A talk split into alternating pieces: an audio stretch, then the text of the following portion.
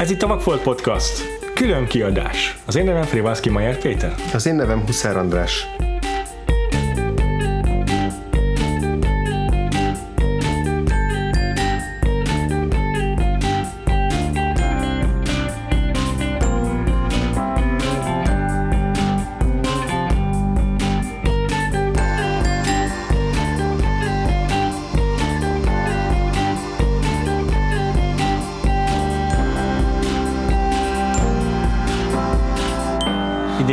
Véget ért a rendes műsorrendünk, az évadunknak a tematikája, a színészes évad.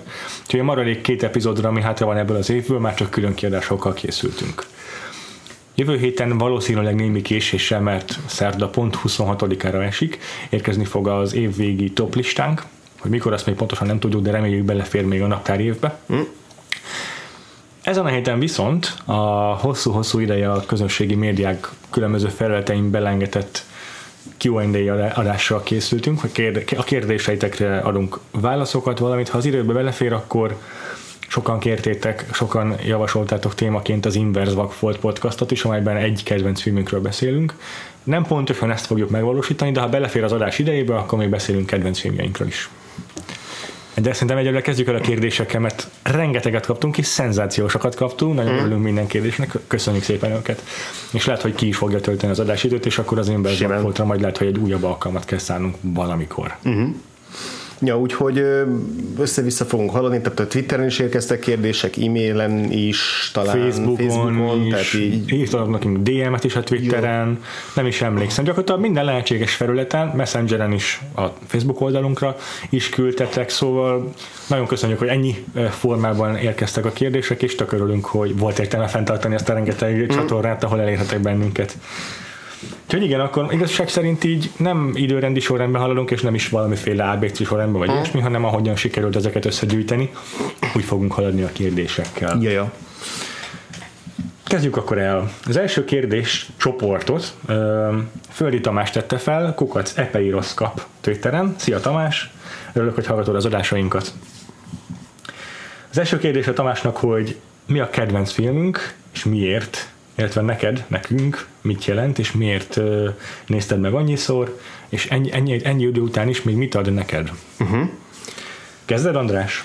Ja, hát ha marad időnk az adásba, akkor valószínűleg még több példa lesz erre a kérdésre, de mondjuk, hogy csak egyet kell mondani, hogy amit ugye legtöbbször láttam, hogy a kedvenc, ez így tök nehéz, hogy a kedvenc, mert az így, nem tudom, napról napra, meg hétről hétre más. Aha. De mondjuk, amit valószínűleg a legtöbbször láttam, az a Hétmesterlövész, amiről már podcastoltunk is egyszer. Aha.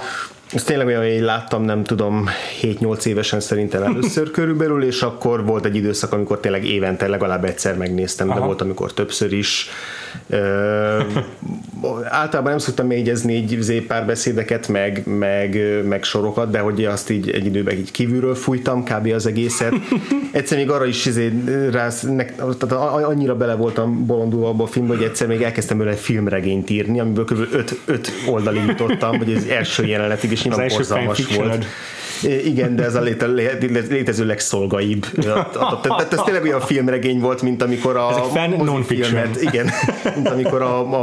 volt egy ilyen időszak, amikor nálunk is jelenleg egy csomó Armageddonból is volt. Én hallod, egy csomó blockbustert, én könyv formájában fogyasztottam el először a Rambót, a Függetlenség napját többek között.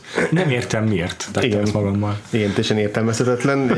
Ez az én próbálkozásom is teljesen értelmezhetetlen volt, de... Volt az egy Arnold Schwarzenegger film, amelyben ilyen jövő fegyben, Eraser, na azt is olvastam. Ne kérdezz miért. Ja, úgyhogy én tudja, hogy ezt mondanám így, ha nem is a kedvencről, de az, amit ugye legtöbbször láttam. Mi az, amit még ennyi idő után is ad neked?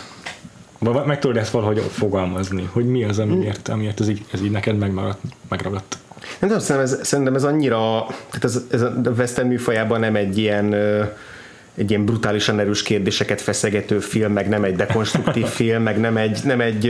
Ez egy ilyen őszinte, teljes szívvel western film. Igen, és hogy abszolút a full szórakoztatásra megy rá. Tehát tényleg arról szól, hogy összegerebéztek így egy rakás, akkor még nem nagy sztár, de azóta ugye már csomóan nagy sztárok lettek, de hogy így a kor legfiatal Denzel Washington, Ethan Hawke. Így van, igen, Vincent D'Onofrio, és elmégszerűen 7 évesen teljesen ledöbben döbbentem rajtuk, hogy mennyire öregek, pedig még egyébként fiatalabbnak kéne lenniük, de hát mindegyikük olyan típus, aki hamar öregszik.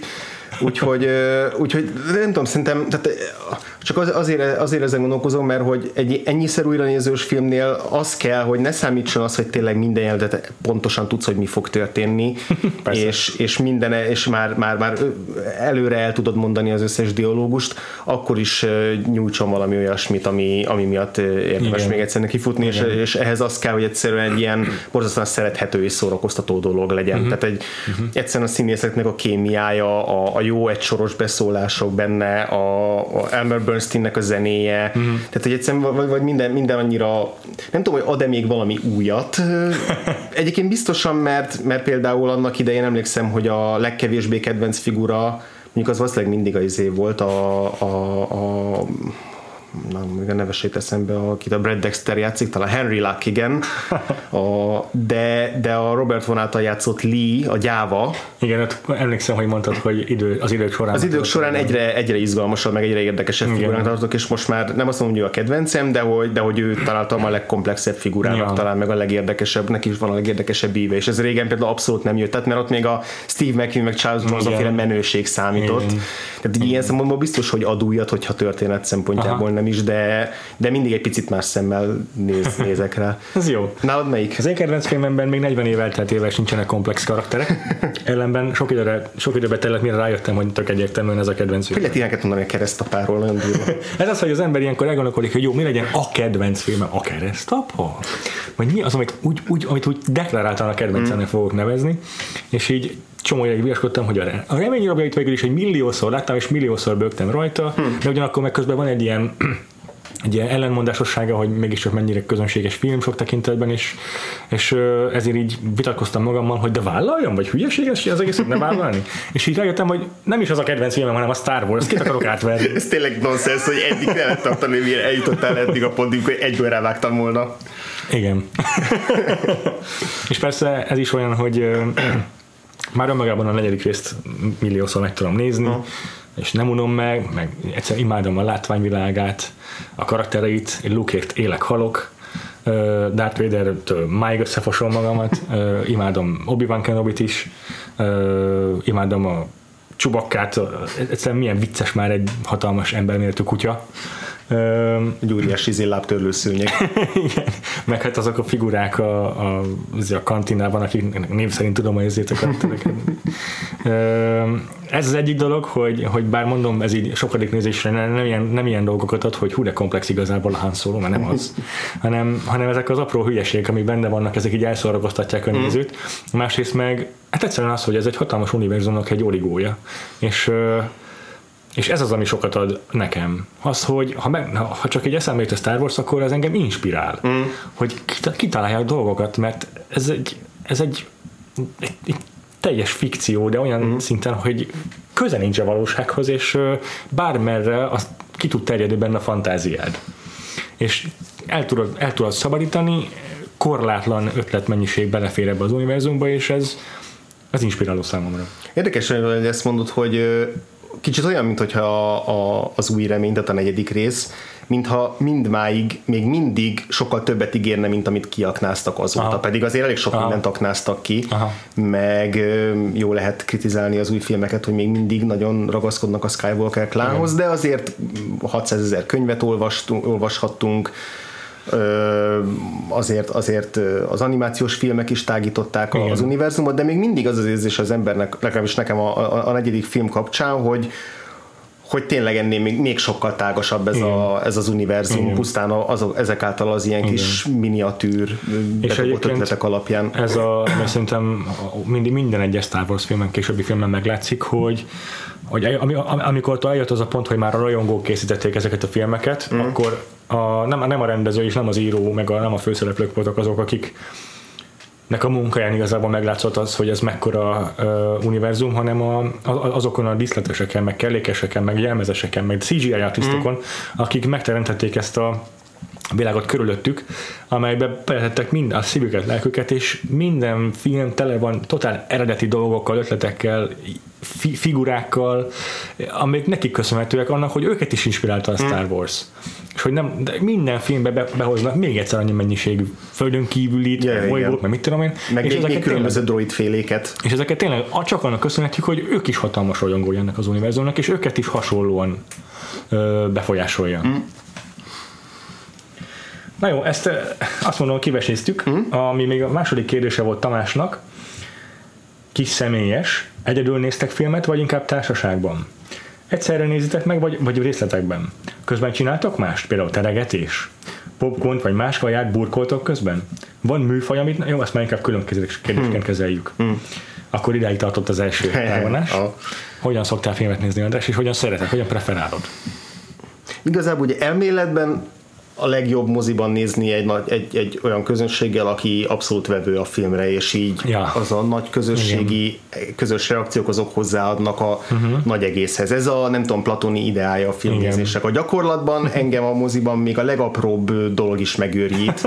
Tehát nyilván most már tényleg nincs olyan vetítés, ahol ne világítanak éppen be legalább egy, de inkább több mobiltelefon kijelző a film alatt. Ne csörrenne meg, ne csörögne valami a közelbe, ne dumálna valaki, tehát hogy gyakorlatilag nem lehet megúszni azt a fajta ilyen hermetikusan lezárt élményt, amit én elképzelek, hogy mindenki kusba van és áhítattal figyeli és élvezi a filmet. Igen. És nyilván tehát nem kell végig teljes csöndben lenni, tehát tök jó az, amikor vannak ilyen közös reakciók, nevetések, de ezek a kellemetlen élmények, ezeket én nehezen tudom kiszűrni, és ráadásul az a típus sem vagyok, aki ilyenkor rászól másokra, nem csak passzív-agresszív módon füstölgök.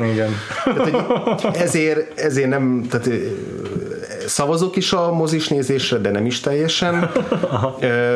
De amúgy én egyedül is nagyon szeretek filmet nézni. Az is változó, hogy kivel nézünk filmet, mert van, aki végigpofázza a filmet, amikor más ismerőssel nézed, és az is baromi idegesítő tud lenni. Amikor belekérdez, és akkor meg kell magyarázni valamit. Igen. Vagy amikor előre megpróbál kitalálni valamit. Az a legrosszabb.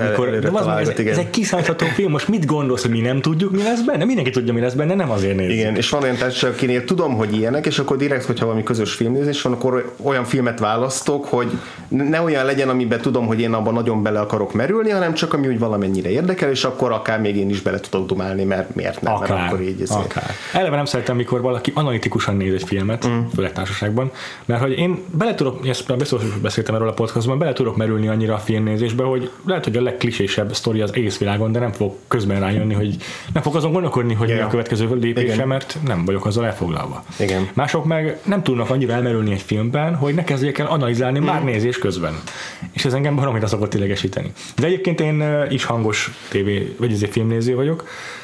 Feleségem biztos tanúsíthatja, hogy néha idegesítő, hogy mennyire ezért feltűnően reagálok egy jelenetre, vagy káromkodok, amikor történik egy fordulat, vagy valakit levernek mondjuk, az általában nekem is nagyon szokott fájni.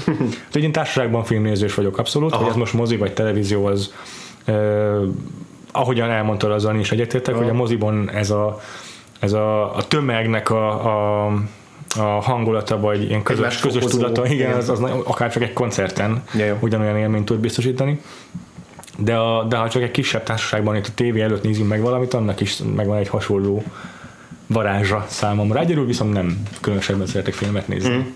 Akkor nehezebben ismerülök el benne, mert akkor hajlamosabb vagyok elterelni a figyelmemet, például teregetéssel, vagy akármivel. Egyébként csomószor ilyenkor, ha ez is a kérdések között szerepelt, én tényleg darabokban nézek meg filmeket, 2 vagy 3 részletben. Hogyha olyan filmről van szó, ami most így tudom, hogy nem az Alfonso Cuarónnak a Rómája mondjuk, amit így most én el akarok eljönni, akkor nem fogom megnézni valószínűleg. Netflixen berakok valamit, akkor azt mondjuk 3 részletben nézem meg.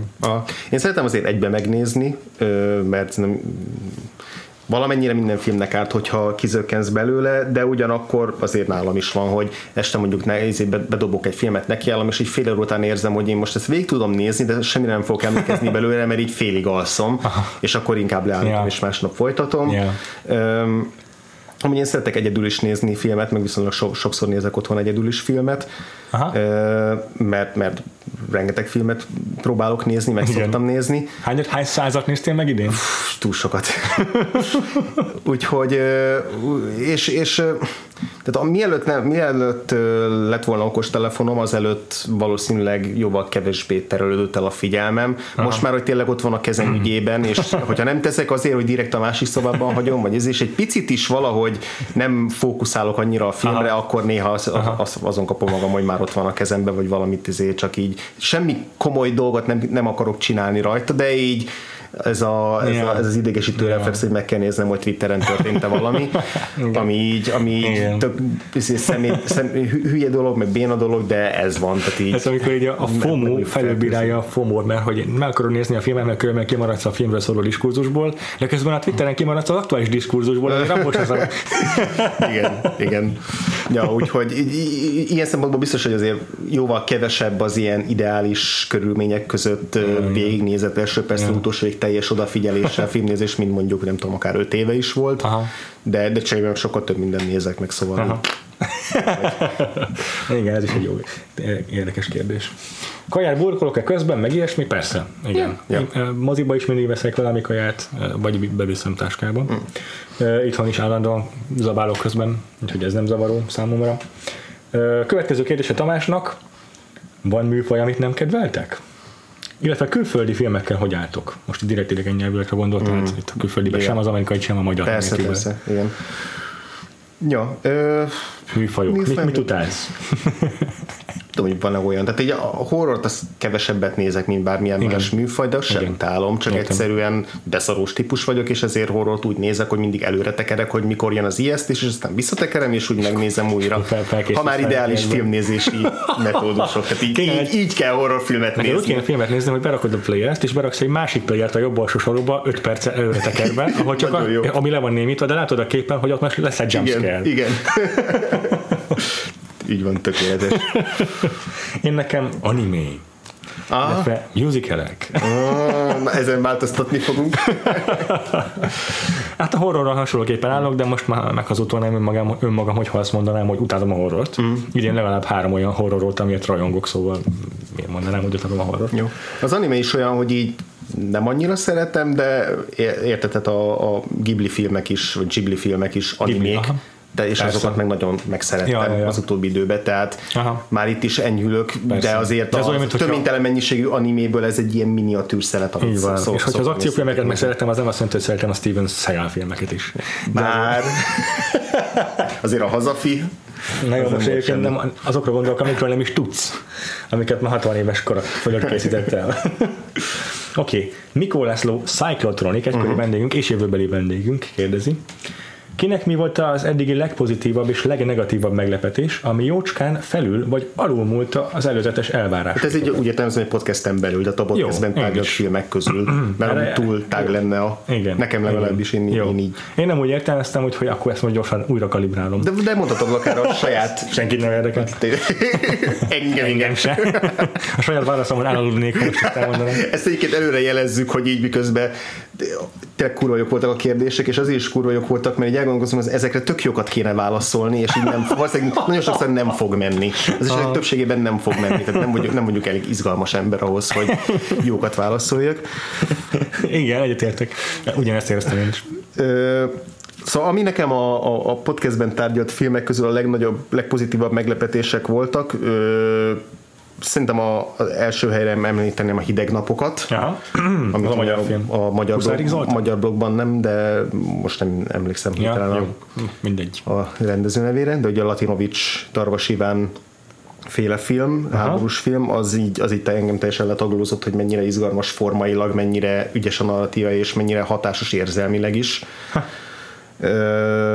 Úgyhogy az volt ilyen nagyon pozitív élmény, akkor amire egyáltalán nem számítottam, és amire te olyannyira nem számítottad, hogy te nem is osztod ezt a véleményet, az a Shampoo című film, ami engem teljesen meglepett, hogy mennyire izgalmas és aktuális és elgondolkodtató film, és talán egy a harmadik pozitív meglepetés az a Marianne Tornet volt. Igen, nekem is az a legnagyobb pozitív meglepetés, hogy az mennyire szerettem, mennyire rajongtam érte.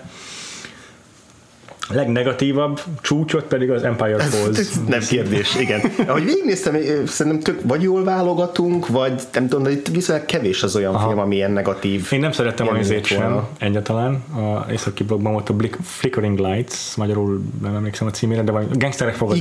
Igen. Igen, az kevésbé volt. De nálam ez egy közepes film, de emlékszem. De még volt egy-kettő, ami nyilván a Backford versusban, mert direkt foglalkozunk rossz filmekkel, szóval azt mondom, hogy azért ott volt az Ed TV, ami egy nagyon pocsékfilm volt. Az pocsék, amit vártam, azt tényleg. Igen.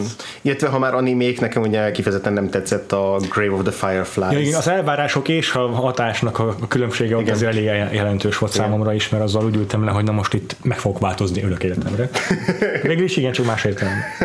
Na jó, szerintem Cyclonak még volt kérdése, igen, a második kérdése, mikor lesz koreai hónap? Hát igazából ilyen ázsiai tematikát már tervezünk egy ideje, akár egy komplett évadra is, hogyha nem is ázsiai, de mondjuk nemzetközi, ami nem az, ugye volt európai évadunk, hogy majd valami tágabb nemzetközi más országokba, Ázsia, Afrika, Latin Amerika, India, tehát terjeszteni. De lehet, hogy erre még... De hogy ez tavasz, nyár, ősz, tél, lehet, tavasz még, lesz? Azt nem tudjuk még. Lehet, hogy még 2020-ig kell várni, ugyanúgy, mint Trump bukására, úgyhogy... Igen, az biztos, hogy a jövő évad már megvan, a következő évad tematikai, tehát a januártól kezdődő évad az már fix nagyjából. Igen. Utána ősszel, hogy mi lesz, azt még nem tudjuk. Még viszont. Nem, de azért vannak lehetőségek. Lehet, hogy ezt beszúrjuk oda, lehet, hogy mást, az még amilyen kedvünk lesz. Igen. De nyitott ajtó kopogtatsz, lesz szerintem előbb-utóbb olyan, ahol ázsiai meg koreai filmekkel foglalkozunk, ha nem is csak koreaiakkal. Igen. Na jó, a következő kérdésre lehetett volna jobban felkészülni, mint megtettem. De elmondom a kérdést. Szintén Cyclótól jött.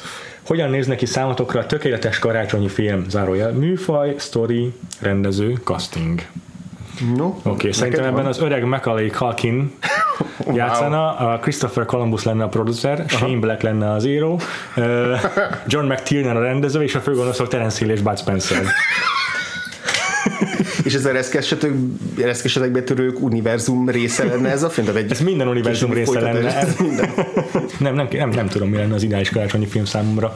Akit még kihagytam, az akinek a neve sem fog eszembe jutni, az igazából szerelem írója, rendezője. Ja, Richard Curtis-öt még valahogy be kéne suvasztani. Hát úgy, hogy az, amit az előbb elmondtál, a McTiernannel, Macaulay Culkinnal, Shane Blackkel, ez egy eleme lenne ennek az ilyen kaleidoszkópszerű nagy karácsonyi filmnek, amiben még egy 10 másik történet. És amúgy van város lenne elnevezve, és akkor különböző szegleteg lennének a városnak. Pontosan. Igen, és Jude Law lenne az egyik főszereplő nyilván. Igen, ez az ideális karácsonyi film szerintem. Na, András? Nekem visszakamár eszembe jutott, hogy mi lenne az ideális karácsonyi film, Paddington 3. A Paddington trilógiának az utolsó záró etapja egyetemen karácsonykor kell játszódjon, karácsonyi történetre kell felfűznie, úgyhogy innentől számomra nincs kérdés, de hogyha még élőbb szereplőre gondolunk, vagy egy klasszikusabb, ugye volt egy ilyen része a kérdésnek, hogy milyen műfajú lenne valahogy, nekem még mindig a romantikus film kapcsolódik a karácsonyhoz, már vagy hozzá tartozik ez ilyen kis kózi, benfentes, forró, csoki, szűrcsölgetős, takaró alá kuporodós hangulathoz. És akkor igazából nincs ilyen részletes stáblistám, csak azon gondolkoztam, hogy kiket néznék meg egy ilyen szerelmes pár főszerepben, és akkor beült a Matthew Reese és a Kerry Russell, akik ugye az Americans-nek a főszereplői, és egyben a valójában is házasok, és szupercukik együtt minden létező interjúban, meg mindenhol. Azzal kezdődik, hogy megmerénylik a télaprót. Hát egyértelmű, igen. De hogy szerintem ők se bánnak, hogyha az Americans-nek a rendíthetetlen nyomasztása után valami kis könnyedebb hangvétű dolgot csinálnának. De felőlem benne lehetnek a Paddingtonban is. Tudom, hogy nem angolok, de Matthew Reese Wells-i, szóval whatever, Wells belefér. Aha, az jó, az tényleg, hát ő tényleg brit. Szóval igen, fejtem olyan jó az akcentusa Americans-ben. Jó, oké. Sandel Hernández, alias Vostri Ferenc, egykori és jövőbeli vendégünk, alias @vostri a Twitteren kérdezi, ha hal lennél, milyen hal lennél? András, te milyen hal lennél, ha hal lennél? Igazából két válasz van. Az egyik, hogy milyen hal szeretnék lenni. Nyilván valami menő hal. És a legmenőbb hal a világon az a rája. Ez nagyon jó.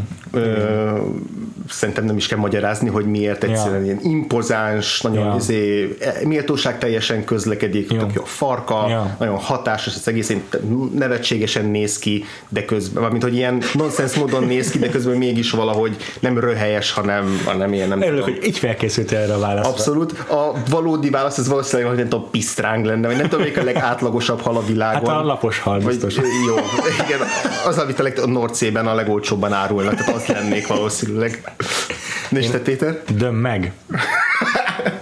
Oké. Okay. M, azaz Ed Mikló Star kérdezi a Twitterről. Mikló alsóvonás Star. Láttál-e már falompókot? András, láttál már falompókot? Hát erre egyetemben az, hogy nem, még nem voltam török börtönben. Péter? Nem, de még nem láttam falat. Ennyi. Oké, okay. Zem kérdezi, Zem alsóvonás subs. Mi volt előbb, a tyúk vagy a tojás? András, mi volt előbb? Nyilván a kakas, és kapja be a patriarhátus. A válasz a tojás. Jó. Tovább.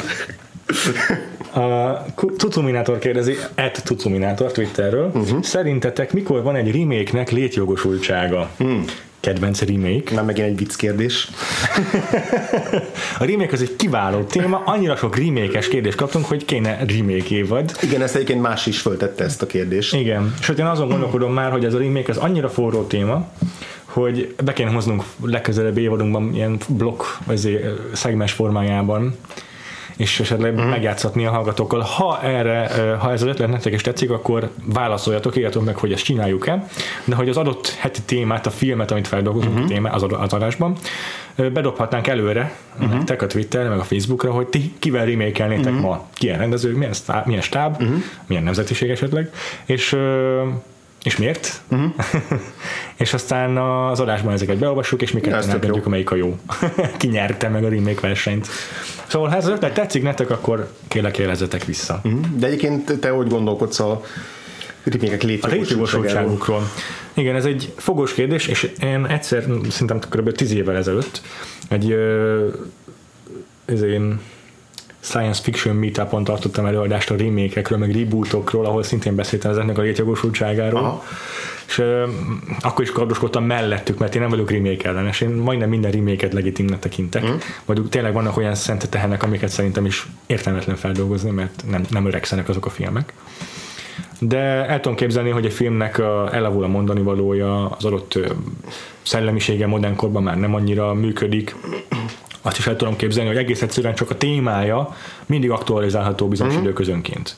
Például tök sajnálom, hogy a 90-es években nem készült a Star is Born remake, mert hát akkor minden 20 évben lehetett volna. Több volt az szerintem valamennyire, azt kipótolta, de valóban igen. De akkor lehetett tényleg minden generációnak egy Star is Born-ja, ami tök jó, mert tényleg minden generációban kicsit más a sztárkultusz, meg a sztárokról alkotott képünk. Igen. És érdekesen lehet hozzányúlni ehhez egyébként teljesen archetipikus témához.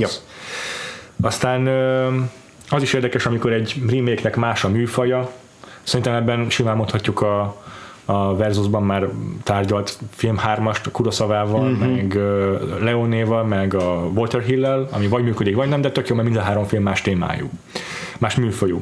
Aztán lehet az, hogy a rendezőnek más a hozzáállása, egyszerűen csak így mást akar kiemelni, mást akar kidomborítani abból a témából. Vagy amit tudom én, újra kasztingolja a főszereplőt más nemű karakterként, és ettől lesz tök más az egésznek az értelmezése, ami szerintem szintén legitim megoldás.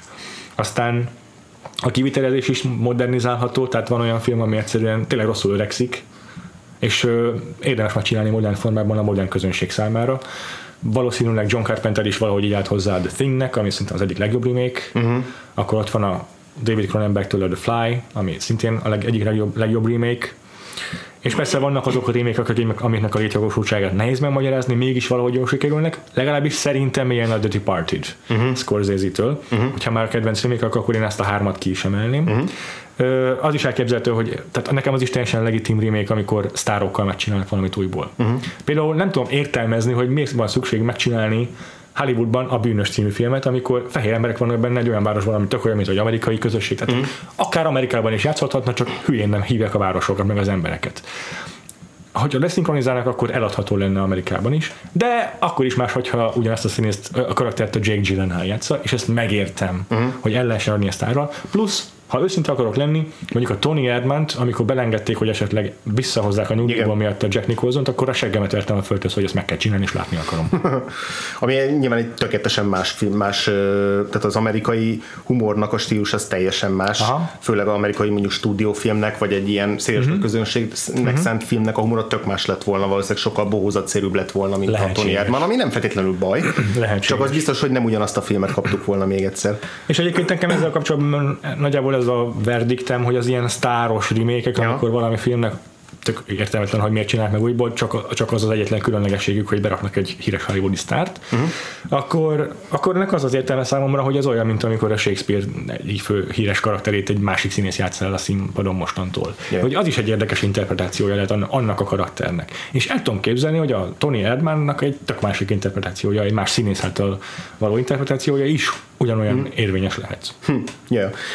Alapvetően én is azzal egyetértek, hogy így nincs olyan, amiből ne lehetne remake-et csinálni. Más kérdés, hogy miből érdemes, meg miből nem, mert hogy valaminél a puding próbálja az evés, és van, aminél egyértelmű, hogy pocsék lesz az eredmény.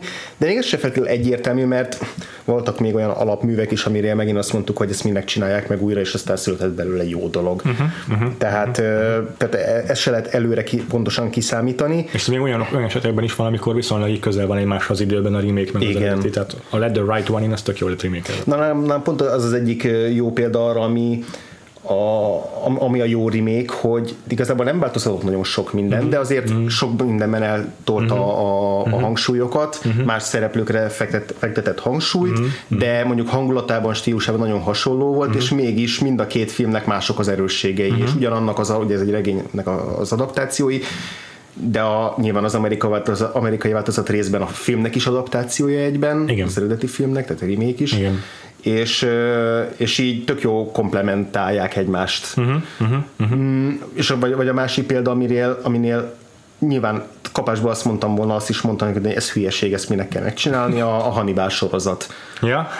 Hogy még csak nem is ma a Red Sárkány, Jézusom, Vörös Sárkány történet, amiből ugye két film is készült, volt a Michael Mann féle Manhunter, meg volt a Brett Ratner féle a Vörös Sárkány, én mind a kettőt szerettem, de még az hagyján, hogy azt a töktet újra megcsinálják, de hogy most megint egy Hannibal Lecter, mi a fene értelme van, és most meg azt mondom, hogy az a Hannibal film, a definitív, még úgyis a Bárányok hallgatnak, egy zseniális film, de mégis a Hannibal Lecter figurájához most már legalább annyira kapcsolom az Mikkelsent, mint amennyire az Anthony Hopkins-t, és ezt nem gondoltam volna, és szerintem az elmúlt, 10 év televíziózásának az egyik legizgalmasabb anomáliája a Hannibal. Én is egyébként még azért írtam föl a Yojimbo Fistful of Dollars párosunkat, a Last Man Standing-et most inkább hagyjuk, azt felejtsük el. De ez egy legitim, még csak éppen rosszul sikerült. Igen, de ez is azért teljesen más kultúrkörbe, teljesen más, hogy ugyanazt az alap sztorit mennyire jól át lehet ültetni. Amit a legjobban szeretek, meg aminek a legtöbb értelmét látom, az az, hogy nem a nagy mesterművekhez nyúlni, amiket, vagy a nagy közönség kedvenc filmekhez, amiket mindenki imád, vagy a nagy besben tartott filmekhez, hanem olyan régen... Hanem egy szarfilmet még nem reméken. Egyébként ez a legjobb, gyorsan azt adom vissza a szót, hogy vannak olyan ismerőseim, akik nem rajonganak annyira alapvetően a remékeket, vagy van egy ilyen autoimmun reflexük, ha elhangzik a remake szó, és így miért. És ha azt mondom, hogy remake-elnek egy kurva jó filmet, akkor az a válaszukra, hogy ezt minek csinálják meg újból, akkor az eredeti is tök jó. Elfogadom a választ. Aztán utána egy másik témában, egy másik alkalommal azt mondom nekik, hogy remake-elik ezt a nagyon-nagyon rossz filmet. De az eleve rossz volt, mindenki remake-elnek egy eleve rossz filmet. Most akkor töntsd el, vagy mondd azt, hogy nem szereted a remake-eket, és kész. Ez utóbbi a válasz, amit kiszűrjük. De szerintem mindenki hallotta már mind a kétféle érvet, és akkor inkább dönts el az ember, hogy melyik az, amit preferál, vagy pedig mondja azt, hogy nem szereti a remake-eket. Persze. Én mondom, azt szeretem nagyon, vagy azt látom egy nagyon jó, nagyon gyümölcsöző remake hozzáállásnak, amikor választunk egy olyan filmet, ami nem szar, csak ilyen nem sikerült túl jól, de van benne valami alapötlet, ami kurva jó. Ami valakinek az adott írónak, rendezőnek az érdeklődését felkelti, hogy ebben a filmben van valami, csomó minden nem működik benne, rossz a körítés, rosszak a színészek, béna a dramaturgia, de van benne egy valami, ami tök érdekes, és ezt veszem, és ebből kibontok valami újat. Ugye ilyen a Battlestar Galactica a legevidensebb példa erre. Jó, én nem láttam a régi sorozatot, de elvileg az ugye egy Star Wars koppintás volt a tévében, béna hajviseletekkel, és ilyen kicsit cheesy kalandtörténet, viszont volt egy olyan magja ezzel azzal, hogy a sorozat elején kipusztítják az emberiséget, hogy ami a 2001 utáni Amerikában tökre aktualizálható téma volt. Igen. Tehát, mert ez azért is jó, mert akkor nem rakodnak rá az új verzióra jó esetben, nem rakodik rá annyi elvárás, bár a Battlestar Galacticánál is már a sorozat előtt mindenki mondta, hogy de miért lett genderfappolva a nő? Igen, szóval ez elkerülhetetlen, de mégsem olyan, mint hogyha valaki Citizen-ként akarná remékelni. Persze, igen. És ezzel nagyon egyet is értek én is, hogy ha már választani kell, akkor inkább olyan filmeket remékeljenek, amikor az eredeti nem sikerült olyan szuper jól, de azért tényleg van benne potenciál. Yeah. Jó, haladhatunk tovább. Oké, még van egy kérdése. Van. Egy tök jó kérdése van. Szerintetek lehet-e a videójátékot a legkomplexebb művészeti ágnak nevezni? Ezt elsősorban neked nyújtanám át ezt a kérdést, mert te jóval apatottabb vagy videójátékok terén. Válaszom, igen. András? Tényleg te is ki. Igen, művészet a videójáték, ezt szerintem szintén nem árt külön deklarálni. Nekem ami különleges a videójátékokkal kapcsolatban, mint eltérően a más művészeti ágaktól, az az, hogy itt még nem alakult ki, vagy nem alakult ki legalábbis annyira. A szerepe az egyszemélyű rendezőnek, vagy készítőnek, alkotónak, mint a filmekben, vagy akár bármilyen más műfajban. Nincs olyan sok kultikus alkotó, akinek identitása van. Jó, persze van egy-két példa, mint a Kojima Hideo, vagy a John Carmack, de hogy így akkor is sokszor egy játékot csak a stúdiójában azonosítom, mint a Rockstar stúdiójátékait, amik így, na az biztos jó lesz. Mm. És nem tudjuk olyan most, hogy ki annak a idézőjébe tett rendezője, hogy van-e egyáltalán, vagy 80 ember ül rajta, és azok csinálják meg a játékot. Ami tök fura nekem, hogy az olyan művészeti ág, ami egyszerre sokkal inkább üzletorientált, mint a többi, mert a filmekhez képest, ahol azért vannak otőrök, a videójátékokban nagyon kevés az ilyen auteur. Mert nem is adnak csak úgy pénzt, mert jóval nehezebb, tehát jóval rizikósabb itt a megtérülés szerintem, mint a filmben.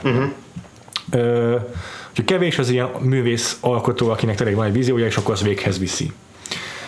És sokszor viszont ettől érdekes műfaj, és ettől érdekes művészet a videójáték, hogy az egyes individuum, aki hozzátesz, az egyesével mindenki egy művész, és hogy az egészből lesz egy nagyon-nagyon komplex művészeti alkotás.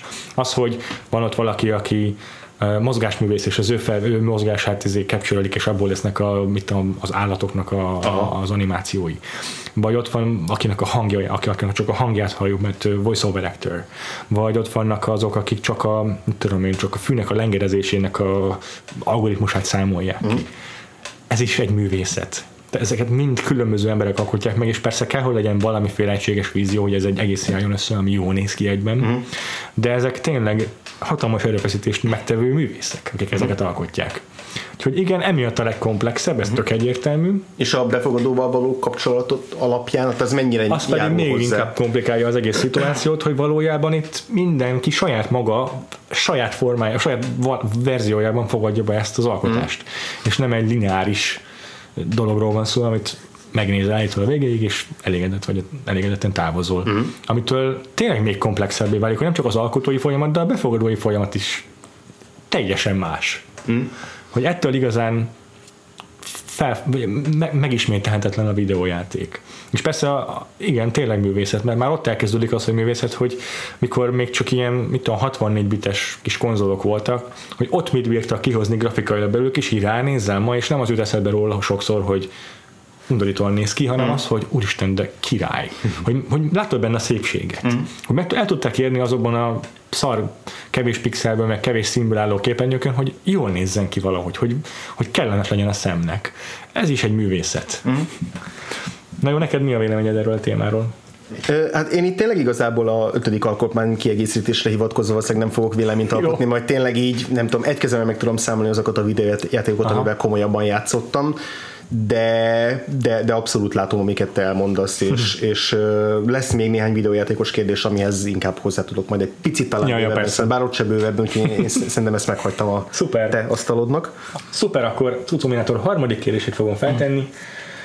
Van olyan filmes idézőjelbe tett érinthetetlen nagyság, akinél, aminél nem értitek a nagy felhajtást? Egyenesen nézhetetlenek tartjátok? Tehát itt egy alkotóról, vagy egy filmről szól a kérdés. Neked van ilyen, András?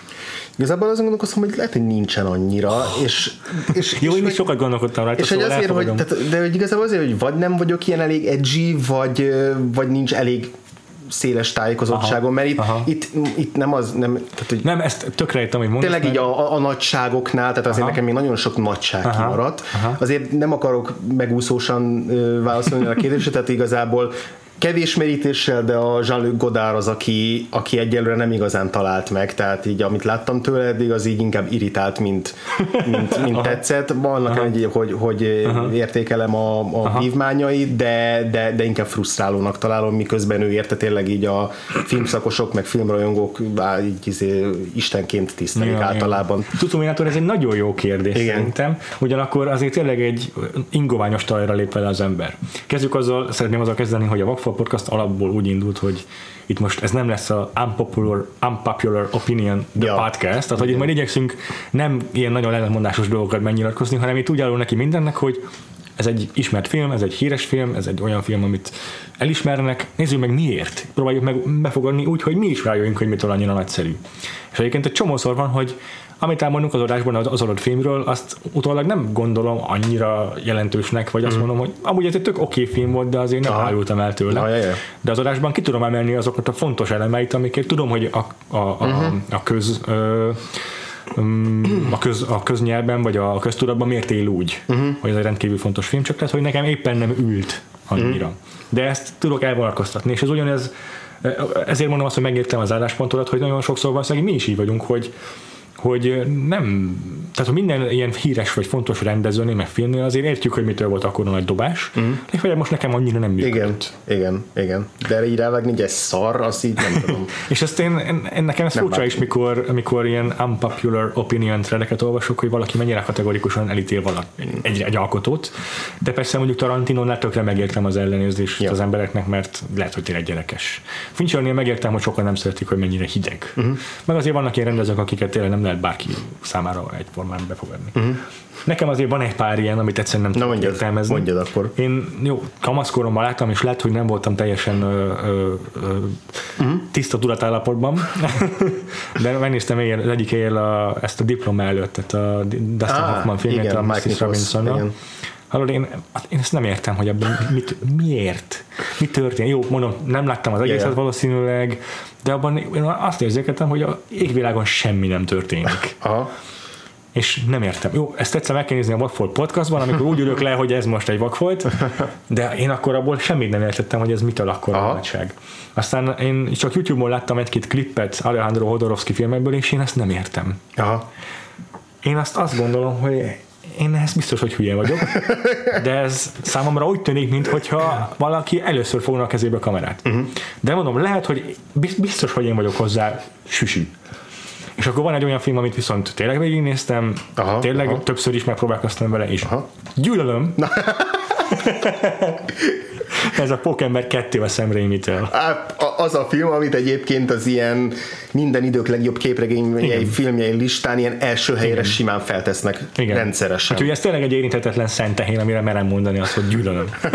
És ezt miért gyűlölöd amúgy? Csak így félmondatban. Hát jó, tényleg nem akarok sokáig rantelni ezen a dolgon. Egyrészt nem szeretem, tényleg nem tudok megbékélni Tobey Maguire-rel. Sam Raimit nem tartom különösebben jó rendezőnek. Az egyedül, ami működik abban a filmben, az amikor megpróbálják megműteni Dr. Octopust, és így lemészárol mindenkit, mert ez egy horror jelenet. És ezt piszkosul jól csinálta meg, és nem is értem, hogy fér bele egy ilyen 12-es, 13-as karikás filmbe. Aztán olyan ilyen baromságok vannak benne, hogy ez a tipikus megoldás, amit minden filmben gyűlölök eleve, amikor egész addig, ameddig a kamera nem vesz fel valamit, addig az nem is létezik, még az ott lévő emberek számára sem. Például Tobey Maguire lemegy a bankba, kivenni pénzt, vagy mit tudom én, és ameddig a kamera nem fordul oldalra, addig nem derül ki, hogy éppen rabolják mellette a bankot. Tök hangosan. Aztán kirabolják a bankot, és ilyen Donald DuckTales-es zsákban viszi az aranytallérokat az Dr. Octopus. Mi ez? Mit nézek? Szóval ez a probléma a filmmel. Egyébként most, hogy így beszélgetünk róla, most azért nekem is eszembe jutott egy-két film, amit kifejezetten utálok. és ami ilyen szentehén kategória. Na, hallgatom. Kettően jutott eszembe, az egyik az a mechanikus narancs, ami wow. ilyen óriási alapmű, és ugye volt Kubrick blokkunk, és imádtam mindegyik Kubrick filmet, amit megnéztünk. Fú, a mechanikus narancs, az iszonyat jó pedig. És többször neki futottam, többször elkezdtem nézni, a Ferinél sose jutottam tovább, hiába. Pedig ott kezdődik, hogy basszus, az olyan, mint bármelyik másik Kubrick film, két fele van. Igen, de az első fele engem annyira levetett magáról, és annyira utáltam, és idegesített, és meg akartam folytani egy kanálvízben a főszereplőt, és gyűlöltem az egésznek a világnézetét, mindent annyira utáltam benne, aha. hogy hiába olvastam utána, hogy a második fele az mennyire más, mennyire érdekes, aha. egyszerűen nem jutottam el. Sőt, még a könyvet is elkezdtem olvasni, ami tök más, aha. vagy hát nagyon sok mindenben aha. más, de az se tudott lekötni. Úgyhogy ez nálam egy olyan film, amivel így nem hiszem, wow. hogy wow. sokszor akarnék még bele aha. próbálkozni. Ezt aha. így elkönyvvel mondnak, hogy jó, akkor ez nem nekem való. A másik film, amit kifejezetten nem szeretek, az pedig a Harcosok klubja, ami szintén egy ilyen agyonistenített film. Egyszer már majdnem előkerült a Péter felesége közben itt élőben robban fel erre a bettékre. De hogy nekem mondhatja bárki azt, és tényleg így is van, hogy igen, ez a toxikus maszkulinitás kritikája, és ez valójában nem az, amit a fanboyok imádnak benne, hanem annak a kritikája, és félreértelmezik. Igen, én is tisztában vagyok, ezzel együtt idegesít, és ezzel együtt nem szeretem azt a filmet, úgyhogy... 10 fontos. De jó, oké, igen, ez lenne, hogy most nem... 100-ból egyet értek. Oké, tovább. Na, következő. Csak sikerült valamit kipréselni erre a kérdésre.